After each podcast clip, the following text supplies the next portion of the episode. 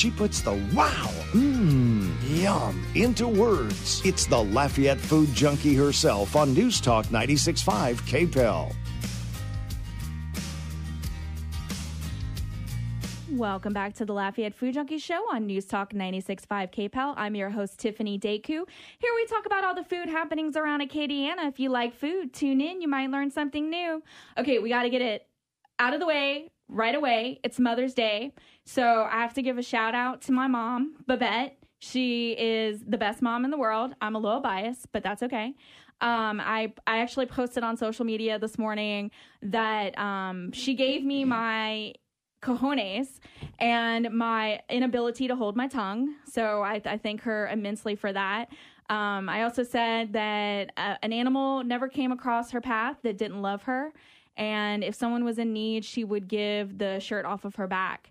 Um, and then I, I, I, went on to mention a story um, that I'm going to now tell over the air, and she's going to hate me. But when she was in high school, uh, her brother was in a fist fight with this guy, and she was holding his hat. And this other guy tried to take the hat out of her hand, and she then got in a fist fight with him. And she is all of 4'11. So that's just a little bit about my mom, and she's great. And one of these days, uh, she will give me the recipe for the sweet and sour sauce that goes with the lumpia that she made. Uh, she told me that she would leave it to me in her will, but uh, I'm to try to get it out of her before. But happy Mother's Day to her. She is in Ohio right now, where I'm pretty sure it is still snowing there, unlike the sweltering heat that we are having now. Uh, joining me tonight as guest co-host is April Courville. She is no stranger to the show. It's been a while, but uh, she's coming on tonight, and we're going to be talking about her Instagram wine blog, or is it? Is that would it be a wine blog or would it be a champagne blog or a or sparkling wine? No, it's it's just wine in A general. wine. Yeah. Uh, it's called Prosecco Prosciutto Parmesan. Love the name. Try to say that after drinking a bottle of uh, prosciutto. Uh, prosecco. See, there you go. Already having problems. We've already been drinking in the studio already. We've we've had some cha- not champagne, and we're going to learn about that a little later in the show. But we had some rosé, and we had a different sparkling wine. But uh, yeah, thanks for coming tonight. Yeah, thanks for having me. And it's Mother's Day, so It is Mother's Day, so a big shout out to all the moms out there that work so hard. Happy Mother's Day to my mom, Mama Gwen. Uh, she's been going through a little bit of a tough time this year, but she's handling it well, and so uh, I'm proud of her. So uh, we took her to brunch this morning and got some food and had a good Mother's Day. where did y'all go to brunch? Um, we actually we went to a brunch spot and uh, they were not able to handle the crowds that were there, so we started sweltering in the heat and we went to uh, we went to Carrabba's where we knew that it was probably going to be a fast meal. Hey, And my mom is simple; she's she was like, I really just want spaghetti, so we took her there and it was good. My mom went grocery shopping today for Mother's Day, so every every mom likes a different thing, so it's okay. Uh, we went to uh, Zoo House this morning to get a quick breakfast, and it was nine o'clock in the morning. They were super packed. I think every place in town was busy today, uh, but I want to give them a little bit of a shout out. Um, great croissants. Uh, I, they have a big selection, and I got we got like an almond. They were out of chocolate, and we got like cheese, and then we just got like little breakfast sandwich croissants. And a lot of places that you'll go and get the breakfast croissants, and it's kind of frozen or it's like microwave eggs. And no, this was like a full on omelet almost on this croissant. So it was actually really good. So uh, if you haven't checked them out, go and check them out. They have a great ham and cheese croissant. Uh, If there, there's nothing really more than I need in life than a good cup of coffee and a ham and cheese croissant, I am happy as a clam. They're serving French truck coffee, which is uh, out of New Orleans, I believe. To the New Orleans or Baton Rouge. Yeah, but it's a good quality coffee that they're serving over there too, and it's beautiful. But they were packed, so it made me happy. I like to see when new businesses are, are, are busy. So shout out to them. Um, also, you guys know my love of sour, salty beers. And I always tell you that if you're kind of new and you're not really knowing what to do, your best place to go is to the Wurst Biergarten and check them out there because they have a huge selection. And just if you're not sure, because their beer menu can be really overwhelming when you're looking at it. And half the time, whatever you order, want to order from the menu, they don't even have anyway. so just tell them. I always go and I'm like, what sours do you have now? Or what do you have that that I would want to try now? And they're really good. If if it's on tap, they'll give you a little sample to try. So um I last night I'm going to probably mispronounce it because I always do. Uh, they have watermelon goses, and I think I said it correctly, which is a salty beer. So it's think watermelon with salt. So it was like salt and sour. It was perfect. Um, and so they have that on tap right now. It's not on tap. It's in a in a can. But uh, yeah, go out and check that out. Are you a fan of sour beers? So I've tried the Urban South makes a cucumber lime sour or Yes, uh, I a that gose. Okay. and I tried it on a cold day, and it was good. But my reaction was, if it were hot out, I would be all about this. But I am not right now because it's cold. Yeah. But um, I know I th- I'm pretty sure that they have that at the beer garden. They do. They have that one, and then uh, Bayou Teche is supposed to be making a, a cantaloupe gose Ooh, that's supposed to be around this time. So that's also summer. might be interesting. Yeah. yeah, that's when I, I like sours is, and salties is is the summer. And I read somewhere too that if you're a wine drinker and you don't like beer, but you're looking into transitioning, those goses, because they're so fruit forward, may be a good sort of uh, gateway beer for you if you're a wine drinker. That is exactly why I think that I like those because I hate I hated regular beer. Mm. And so I had my first sour and I was like this is everything and that's exactly why I think it is Yeah. because I do like wine. Do not like drinking a, a glass of bread, which is what I feel like I'm drinking. I love that, which is why I like champagne so much.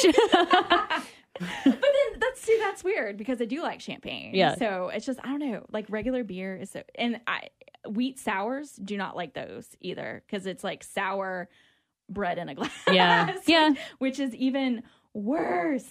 So yeah, that's uh, I'm always about like that's your best bet if you don't want to go to the store, which I think right now the place in town that I think has the best sour selection is Champagne's in the oil center. Um, but the Wurst Biergarten always has them on tap. the Whole Foods bar has Oh, they do? quite a few of them. Yes. Okay, good. That's also good to know. I will have to check that out then. Um, I also, you know, I love those tasty video recipes that you'll see on social media. And I saw one this week for slow cooker ribs. And the trick to it, to get the crispiness of a rib that you would have barbecued, is that you finish it in the broiler. And it is the easiest recipe for ribs so you don't have to barbecue if you're not a barbecuer like me. All you have to do is take your ribs, put dry rub on them, and then you put like half a bottle of a wet barbecue sauce on it as well. You want to line the slow cooker or use a cooking spray so they don't stick to the bottom. Place them in the slow cooker, let them cook on slow for eight hours, then take them out, put them on a cookie sheet, put the rest of your barbecue sauce on there, and then you pop them in the broiler for five to seven minutes. And so it'll get crispy and kind of finish it. And they were fall off the bone. They were so, they were good. Uh, boyfriend gave a stamp of approval. So, uh, yeah, if you're not a barbecuer, you like ribs, check it out. Um, I'm a big fan of slow cooker cooking. Not everything turns out great, but uh, these definitely did. All right, we are going to take our first break, and when we come back, we have more with April. So come back to us. It is the Lafayette Food Junkie Show on News Talk 96.5 KPEL. Welcome back to the Lafayette Food Junkie Show on News Talk 96.5 KPEL. I'm your host, Tiffany Deku, and joining tonight is, as guest co-host, is April Courville with Prosecco, Prosciutto, and Parmesan. Uh, I want to mention really quickly, there's a cool pop-up that's happening on Wednesday, May 23rd. It's called Casa de Masa, and it's a tamale pop-up that's going to be happening at Pops Po' Boys. It's from 5 to 10, uh, Wednesday, May 23rd, and Chef Ruben Sandberg is doing it, and he has my favorite tamales that I've ever tasted. So you're going to want to go check it out if you like tamales. Um, and I also want to give a shout out to our sponsor, Prairie Ron Rice.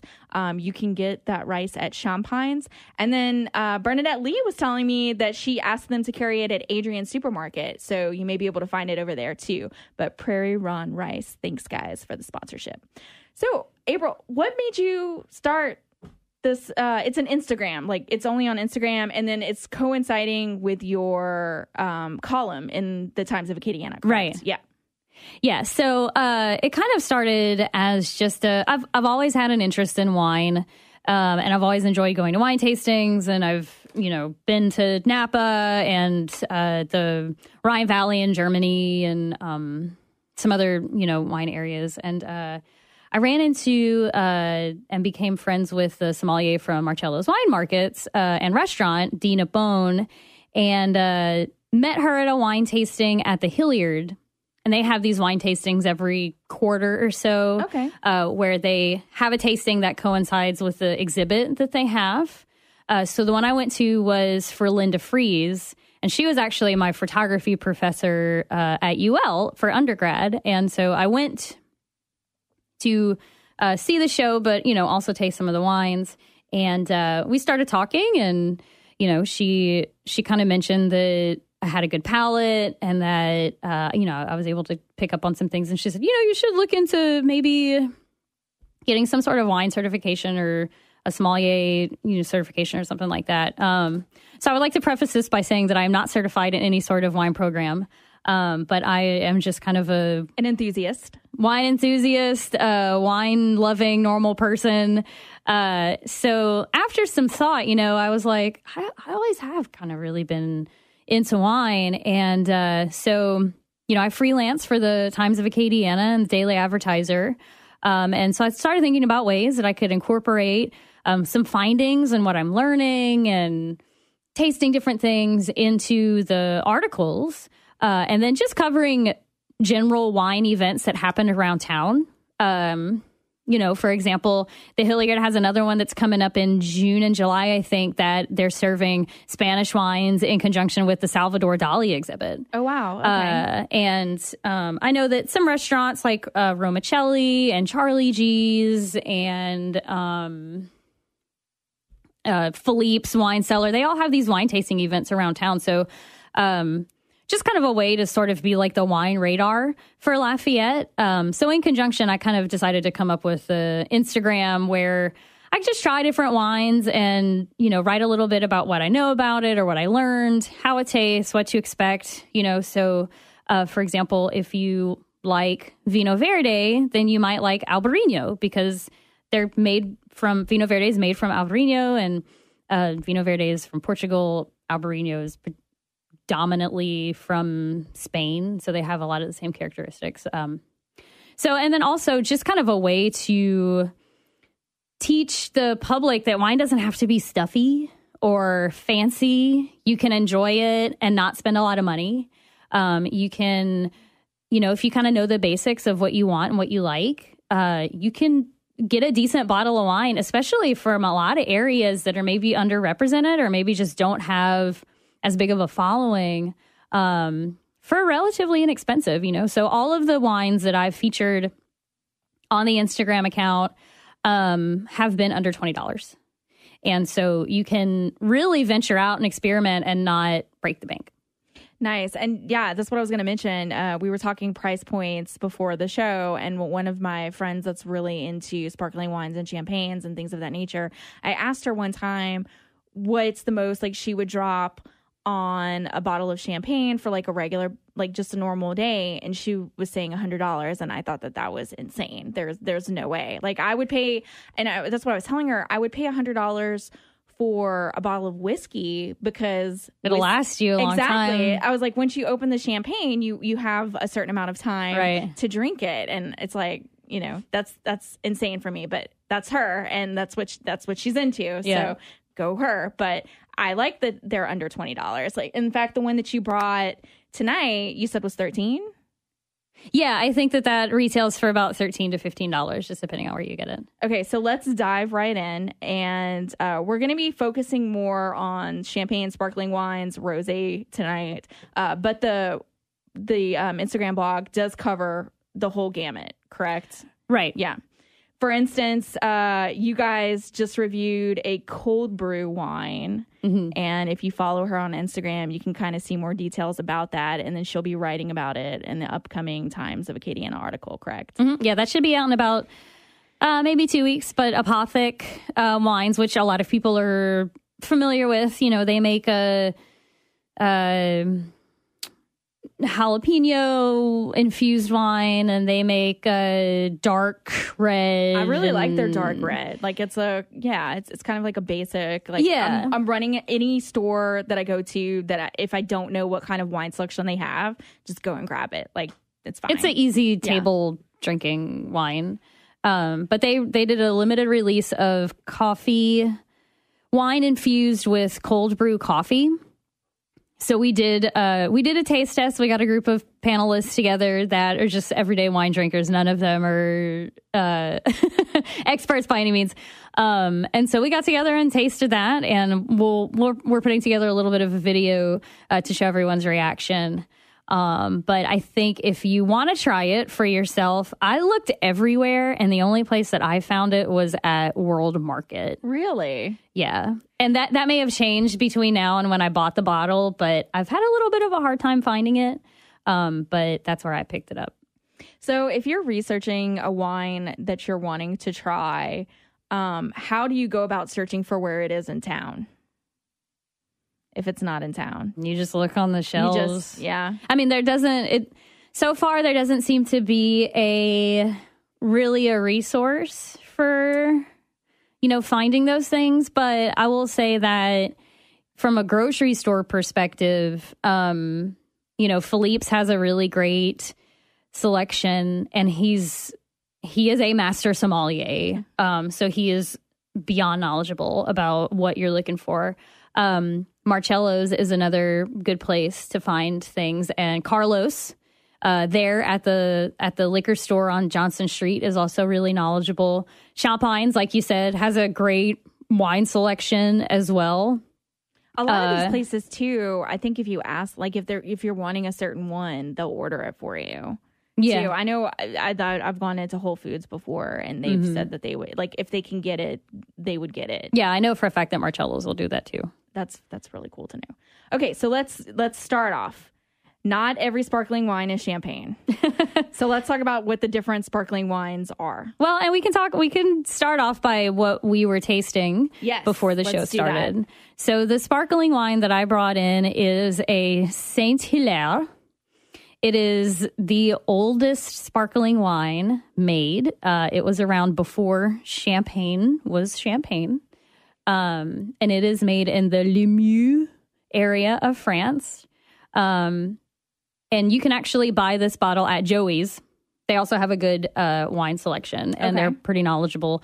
And I'm not sure of her name, but there is a woman that works in the seafood market who is the most amazing person. She cracks me up. She's so friendly and funny, and um, she's super helpful. Everyone at Joey's is super helpful. But so, uh, divvying up sparkling wine, champagne, cava, prosecco into easily understandable terms.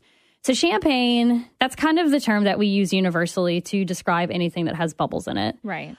In reality, real champagne, if it has champagne on the label, comes from the Champagne region of France. But it also goes beyond that. So, champagne producers have to abide by this really strict set of rules.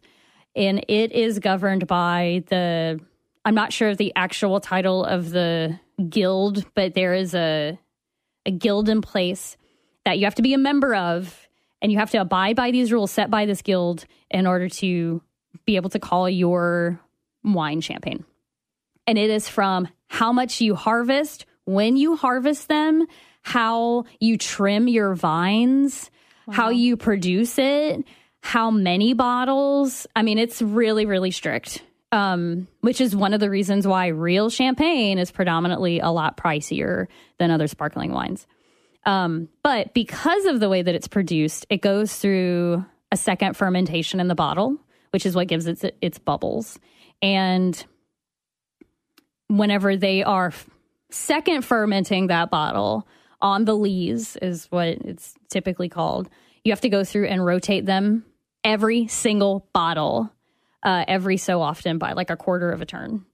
Um, and then they use this process where they pump CO2 into the bottle and it pops out this little block of sugars and residual yeast and things. Um, and then they plug them back in. So it's a really complicated process. Um, but there are other sparkling wines that come from France that abide by really similar rules and have similar growing pl- climates, but they're just not called champagne. And so, they'll be thus less cost effective. Yes, Yeah, yeah. right.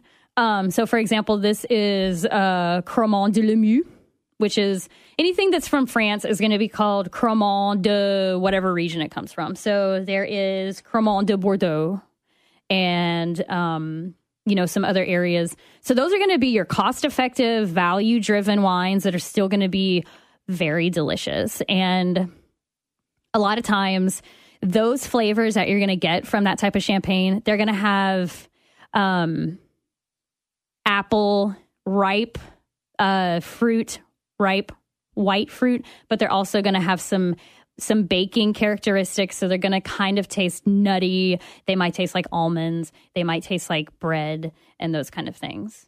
Um, so going down from that, they have cava, which is from Spain, and um, they are produced from a similar uh, production process where it goes through a second fermentation in the bottle.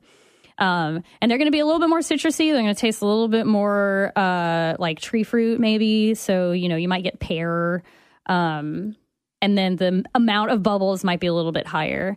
Um, but that's also a good option if you're looking for a high quality sparkling wine, but you don't want to pay for champagne. Cava is the way to go as well. And there are some some um organizational structure that you can look for that gives you an indication of the quality. There's different levels of uh, quality indicators on cava bottles. So there's like Grand Reserve, which is top notch, Right. and then kind of it goes down from there. Very cool. Uh, and then Prosecco is from Italy. And um, there's also some different qualif- quality indicators that are on Prosecco. And they go through what's called a tank method, where they do not go through a second fermentation in the bottles. So the bubbles in the glass are uh, a little bit bigger. Um, and that flavor profile is also a little bit different. So a lot of Prosecco is typically kind of tart, it's acidic, it has a lot of pear, lemon, uh, green apple. Um, but you can also get some pretty good Prosecco for relatively inexpensive. One of the indicators is you want to look for DOC on the bottle. And uh, that is, uh, probably not going to get it right, but it's um, Domain Original Controle. And it just means that it's a it's a quality indicator. Um, now there's another uh, quality indicator that's called DOCG, and that's even better. Um, so, for example, there is a DOCG Prosecco um, that they actually carry at Rouse's that typically runs. That's probably the only time that I spent more than twenty dollars on a bottle. Okay. Um, and it's because I had just listened to a podcast about DOCG Prosecco, and there's a specific area in Italy where original Prosecco comes from. Uh, and I found a bottle from that area, and it was on sale for like 20 bucks. And I got it. Um, so if you're looking for that, that's DOCG. But you're talking top quality, really, really good Prosecco for $20. Oh wow. Okay. Um, so you know, if you're in comparison looking at top top quality, really really good champagne, you know, you're looking at more like two hundred dollars. yeah. So, um, and then sparkling wine just kind of categorizes everything else. Uh, you know, so California is actually making some really good sparkling wines um, out there in Napa.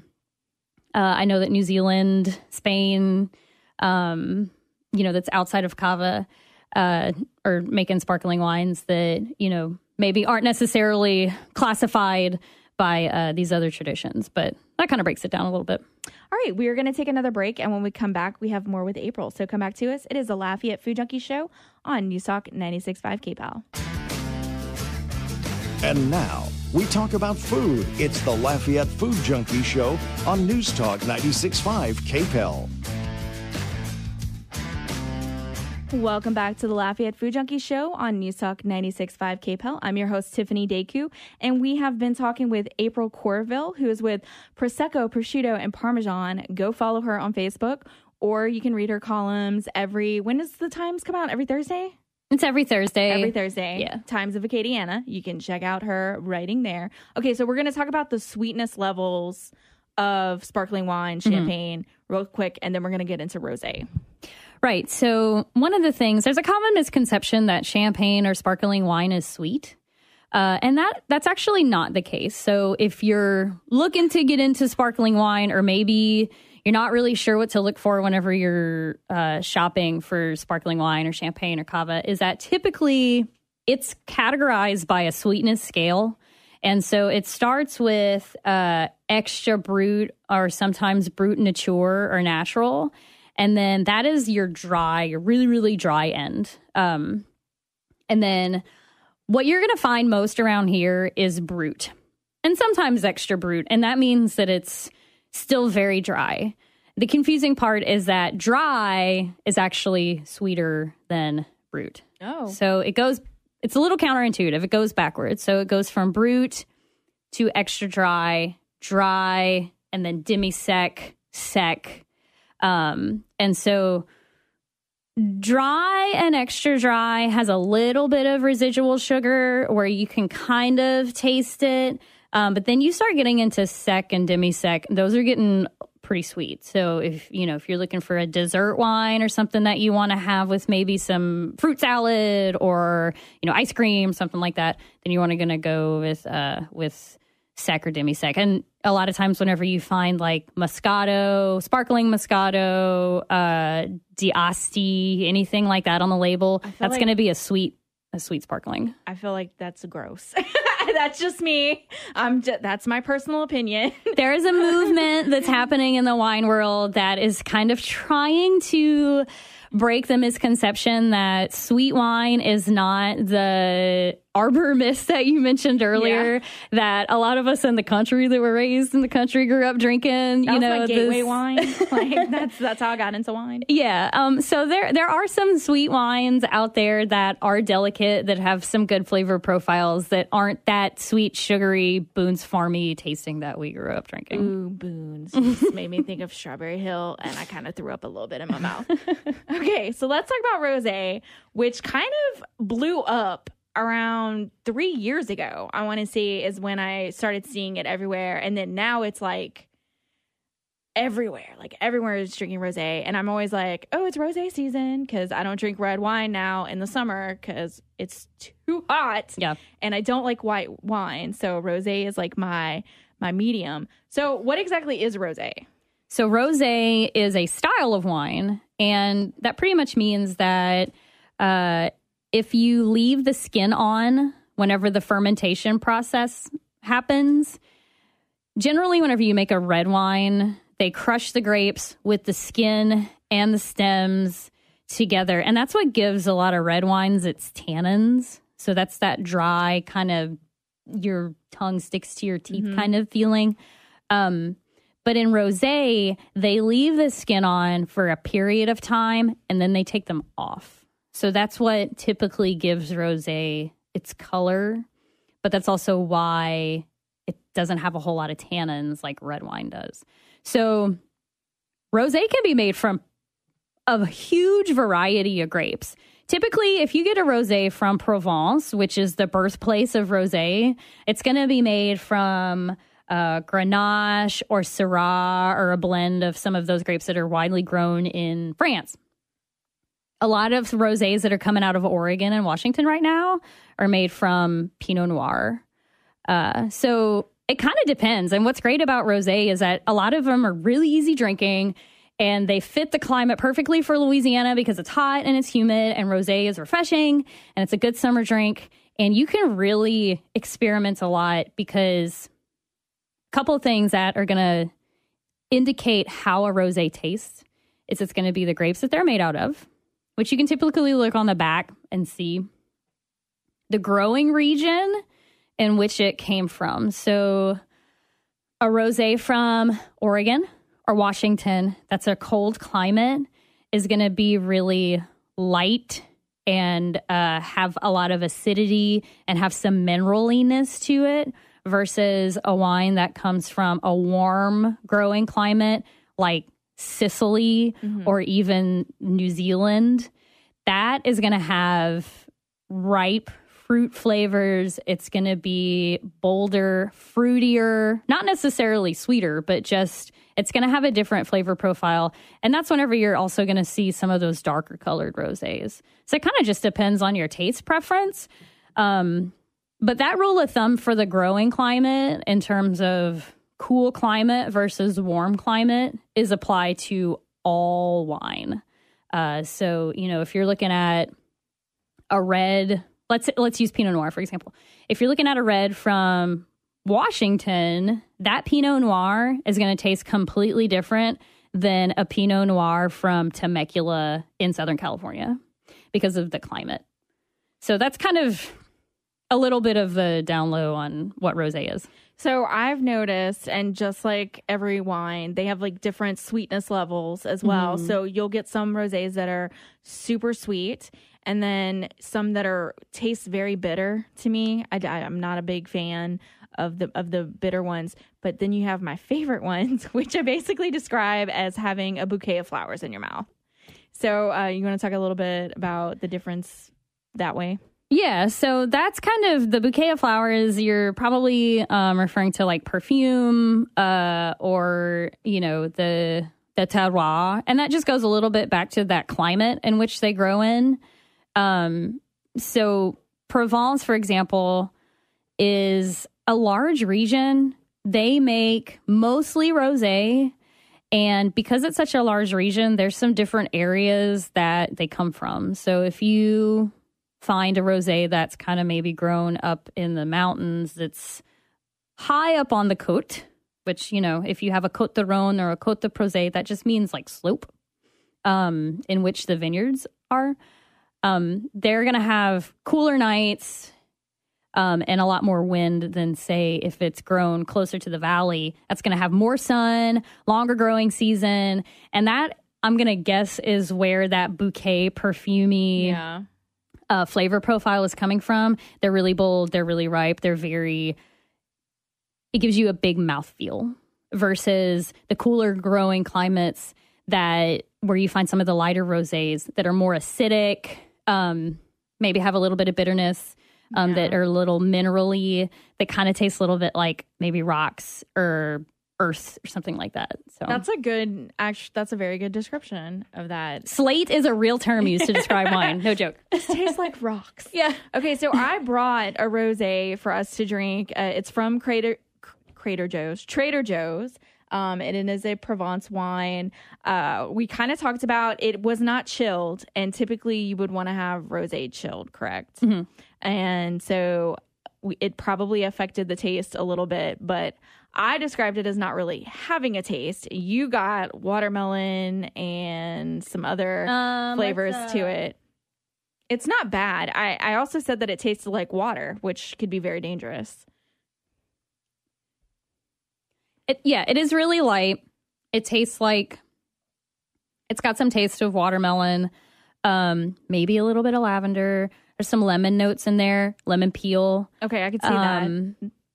But kind of a crash course in tasting or smelling wine is uh, whenever you taste or smell a wine, you kind of want to try to identify the first fruit that comes to mind. And so, for example, whenever I smelled this, I smelled watermelon but then you want to put some sort of adjective in front of it. So maybe it's fresh watermelon, underripe watermelon, ripe watermelon. Um, and so that kind of just helps you sort of identify some of those play- flavor profiles. Um, the other thing about this particular wine that we tried is that you had mentioned that, oh, it tastes like fruit in the beginning, but then it just goes away and tastes like water. Right. That's called a finish. And that's kind of one of the other things that's part of a taste profile is if it's a long finish or a short finish. And I would describe this as having a very short finish. All right. And we are going to take another break. And when we come back, we have more with April. So come back to us. It is the Lafayette Food Junkie Show on News Talk 96.5 KPEL. the best tasting radio show in all of South Louisiana. It's the Lafayette Food Junkie Show on News Talk 96.5 KPEL. Welcome back to the Lafayette Food Junkie Show on News Talk 96.5 KPEL. I'm your host, Tiffany Deku, and we have been talking with April Courville with Prosecco, Prosciutto, and Parmesan. And right now we're going to talk about some wine apps that you at home can download on your phone and kind of learn more about wine. Right. So whenever I kind of started the whole wine venture thing, um, I was finding that I was reading and taking notes and wanting to try certain grapes or certain areas. Uh, and then I would get to the grocery store and just be overwhelmed with everything in front of me and kind of forget about all the notes that I took. Uh, so there are some apps out there. One of them, the one that I use, is called Wine Searcher. Uh, there is another one that I know some of the bartenders in town use is called uh, Vivino. Um, and they're essentially, I think that there are other ones too, but you can essentially go to the grocery store, use your phone, take a photo of the label, and it'll bring up that wine and it'll tell you what the flavor profiles are, what kind of food it pairs with, uh, what the sometimes what grapes are in it and then what sort of rating it gets. So you can see if it's won any awards or if it's been rated kind of low or if it's a good value for what you're looking for. Um, and then it also kind of just tells you, you know, if you know that you like really fruit forward red wines that are velvety and taste like chocolate, in the tasting profile, it'll say, you know, what what its flavor profile is. So it's kind of a guide um, to use if you're just starting out and you want to learn more about wine.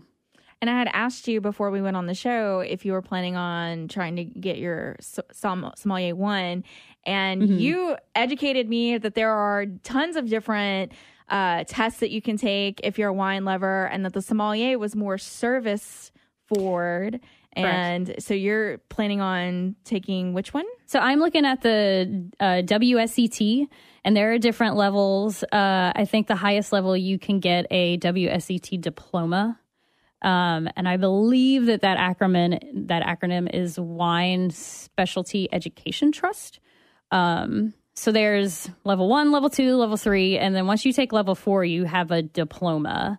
Um, and then there is the Wine Educators uh, Guild that is very intense, um, and that's for people that want to go and teach wine certification classes. Um, and then there, you know, there is also sommelier and sommelier, the sommeliers guild, uh, and there's different levels within that program as well. Uh, but from the research that I've done, the sommelier route that everyone kind of knows of um, is because that is more focused on service industry. Um, you know, a big part of it is that you have to learn how to serve and you know uh, interact with customers in a restaurant or maybe a bar setting. Um, so what i was kind of looking into doing is maybe uh, doing one that focuses on writers media people pr uh, marketing that kind of thing. So all right. What has been the most surprising thing that you've learned uh, when starting this? How many different grapes there are? There are so many different grapes. And, you know, before I started doing this, I, you know, my wine repertoire consisted of okay, I know that there's Pinot Grigio and Chardonnay and Merlot and Cabernet Sauvignon and Pinot Noir, and that's it. And I thought that my like wine knowledge was pretty extensive, but it was not. so, I mean, just in Italy alone, there are hundreds of great varieties just in Italy.